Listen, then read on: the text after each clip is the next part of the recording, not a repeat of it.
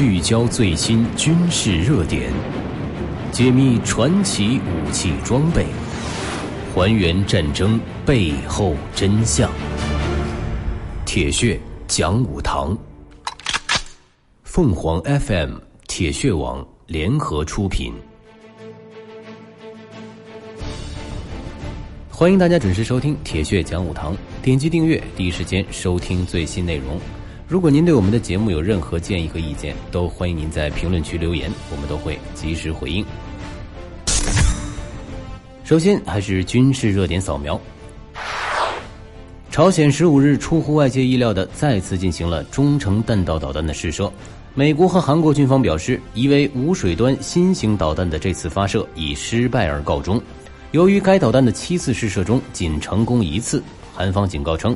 朝鲜有可能在近期再次试射。据俄罗斯卫星网十月十六日报道，朝鲜渔船上的船员们对登上大洋十号渔船的检查小组成员的态度挑衅。该渔船上共有四十八名朝鲜公民，然后被扣留的船只开始驶离俄经济区。该船船员团队试图扑向俄联邦安全局工作人员，一名边防兵头部受伤。消息称。为免于被强行夺走武器，保证生命不会受到朝鲜船员的威胁，俄联邦局工作人员随后开枪警告并射击，九名朝鲜船员受伤，其中一人晚些时候死亡。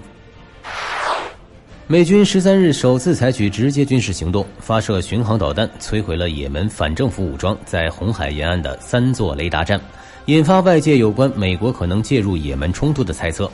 对此，美国国防部发言人彼得·库克十三日表示，如果再遭武力挑衅，美国仍会强势回击，但美军并没有准备在也门国内冲突中扮演更大角色。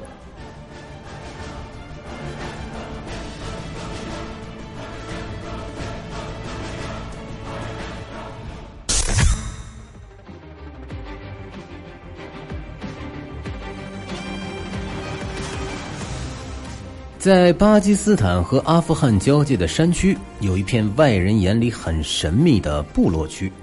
这里的居民多一半是和塔利班同族的普什图人，虽然名义上属于巴基斯坦人，但是却拥有自己的武装，而且极端排外。阿富汗战争结束后，不少人猜测本拉登就藏在这里，但是美军特种部队和情报人员长期在那里搜寻，也没有找到。今天咱们就来聊聊那儿的事情。巴基斯坦部落区的全称是联邦直辖部落区，它是巴基斯坦靠近阿富汗边境地区一块面积二点七万平方公里的缓冲地带。区内居民呢，大多属普什图族部落。根据不同的家族和地域，部落区又划分为七个特区和一些小的地区。一九八一年的统计数字显示，整个部落区人口为二百一十九万。此后再没有准确的人口统计。部落区名义上归属巴政府管辖，但是有很大的自主权，很像是一个独立王国。每个部落都有领导层和自己的武装组织，都是由自带武器的当地青壮年组成。他们每天早上起来就背着枪，直到晚上回家，只在睡觉的时候才会放下枪。巴军方要进入部族群，都会被当地武装按人头收过路费。不管是哪国逃犯，只要跑进部落区，就算进入了自由世界。在那里是政府很难管到的地方。只要部落老大不想管你，连美国人都没辙。一些部落首领和同族的阿富汗塔利班组织关系密切。前些年美军打击塔利班时，甚至有不少部落武装直接越境支持塔利班作战。很多人还与反塔联盟作战。西方媒体在描述部落区时加上一个形容词，那就是“臭名远扬”。部落区地处干旱的山区，海拔从六百一十米到两千一百三十四米不等。正常人肯定会觉得这种地方的人肯定很穷，其实他们的日子过得很好。部族的头领个个都是大款，开日产越野吉普，用现代的通讯工具。款待客人时排场非常大，经常是摆上十几桌宴席，还要向客人炫耀他们最先进的枪械。部落区里最穷的人也有自己的店铺和房产。部族区的生活为什么会这么富足呢？巴基斯坦人的普遍看法是，部落里的人除了干正业之外，也干一些其他的事儿，比如制造军用武器。当地生产的 AKM 步枪在全世界那都是有名的物美价廉，只要不到三百美元，而且啊还附送弹夹。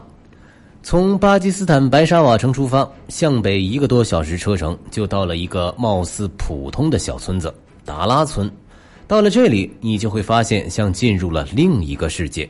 枪在当地已经成为一种生活方式，就像镰刀、锄头、铁锹等生产工具一样。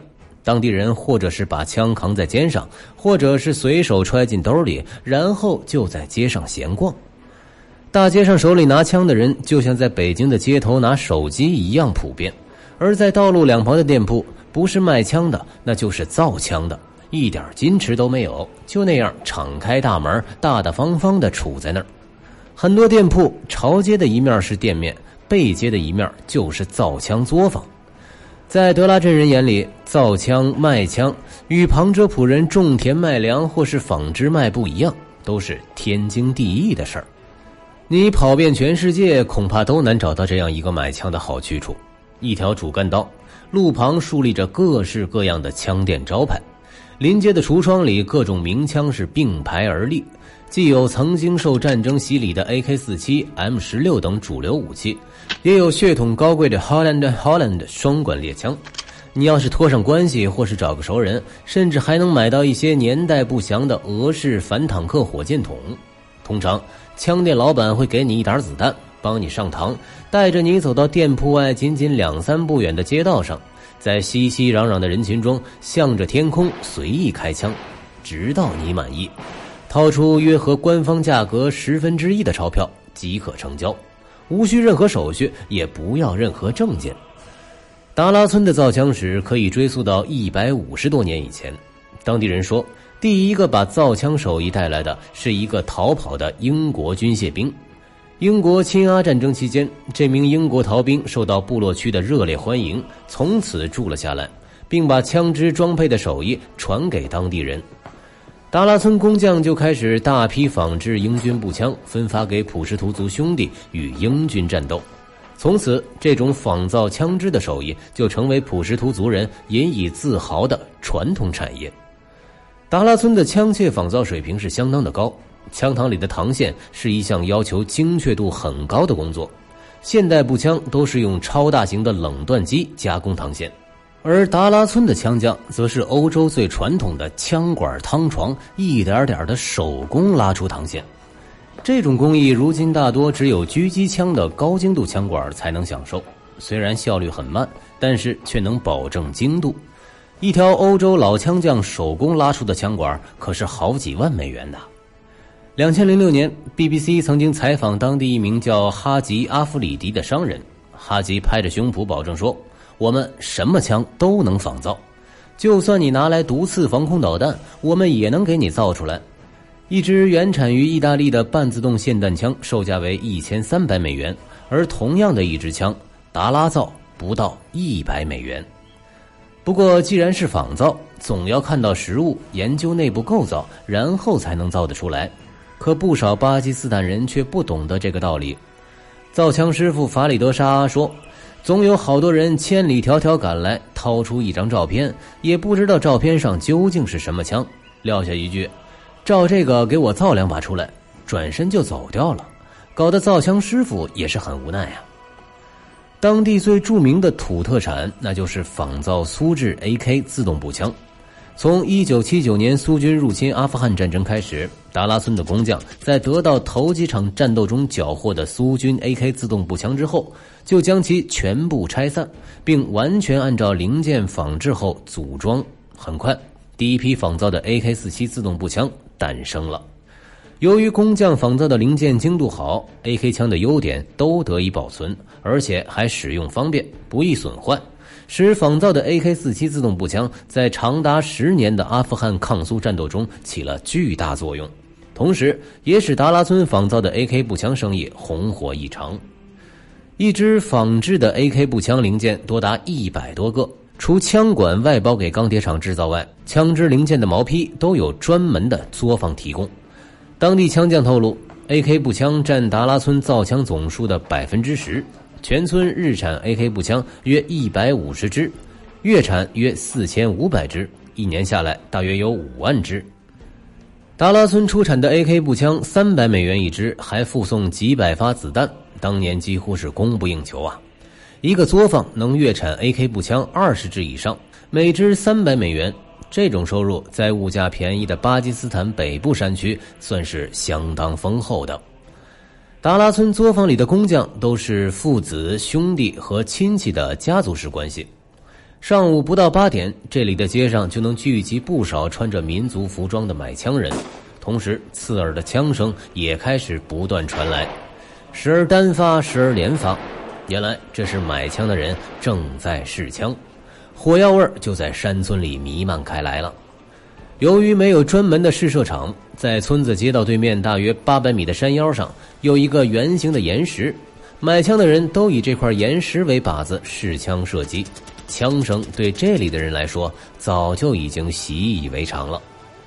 对于达拉村一年到底能卖出多少支枪，这些枪又流向何处的问题，乌斯曼坎说：“这恐怕谁也说不清。”因为这里既没有工商税务部门，也没做过流向调查，没人去统计这事儿。